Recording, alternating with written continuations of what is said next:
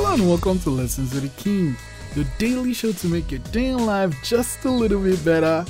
Today's lesson, lesson 399 Make each failure a step towards your goal. I want to get to point C. I got to point B, and there was the hiccup.